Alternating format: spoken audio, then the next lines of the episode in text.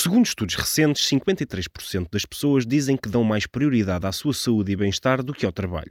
No entanto, percebemos que o trabalho em si nem sempre esgota a energia das pessoas, ao contrário do que possamos pensar. Aquilo que muitas pessoas sentem é o desânimo, porque não encontram significado no trabalho, não se revêem em interações com líderes e colegas tóxicos e não sentem que compensa fazerem os impossíveis enquanto são forçados a decidir entre o bem-estar deles ou das suas famílias.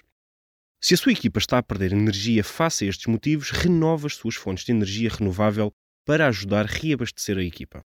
Inicie conversas que orientem as pessoas para um propósito comum. Crie rituais de equipa que favoreçam um sentimento de pertença. Crie parelhas e grupos diversos de trabalho no meio da equipa.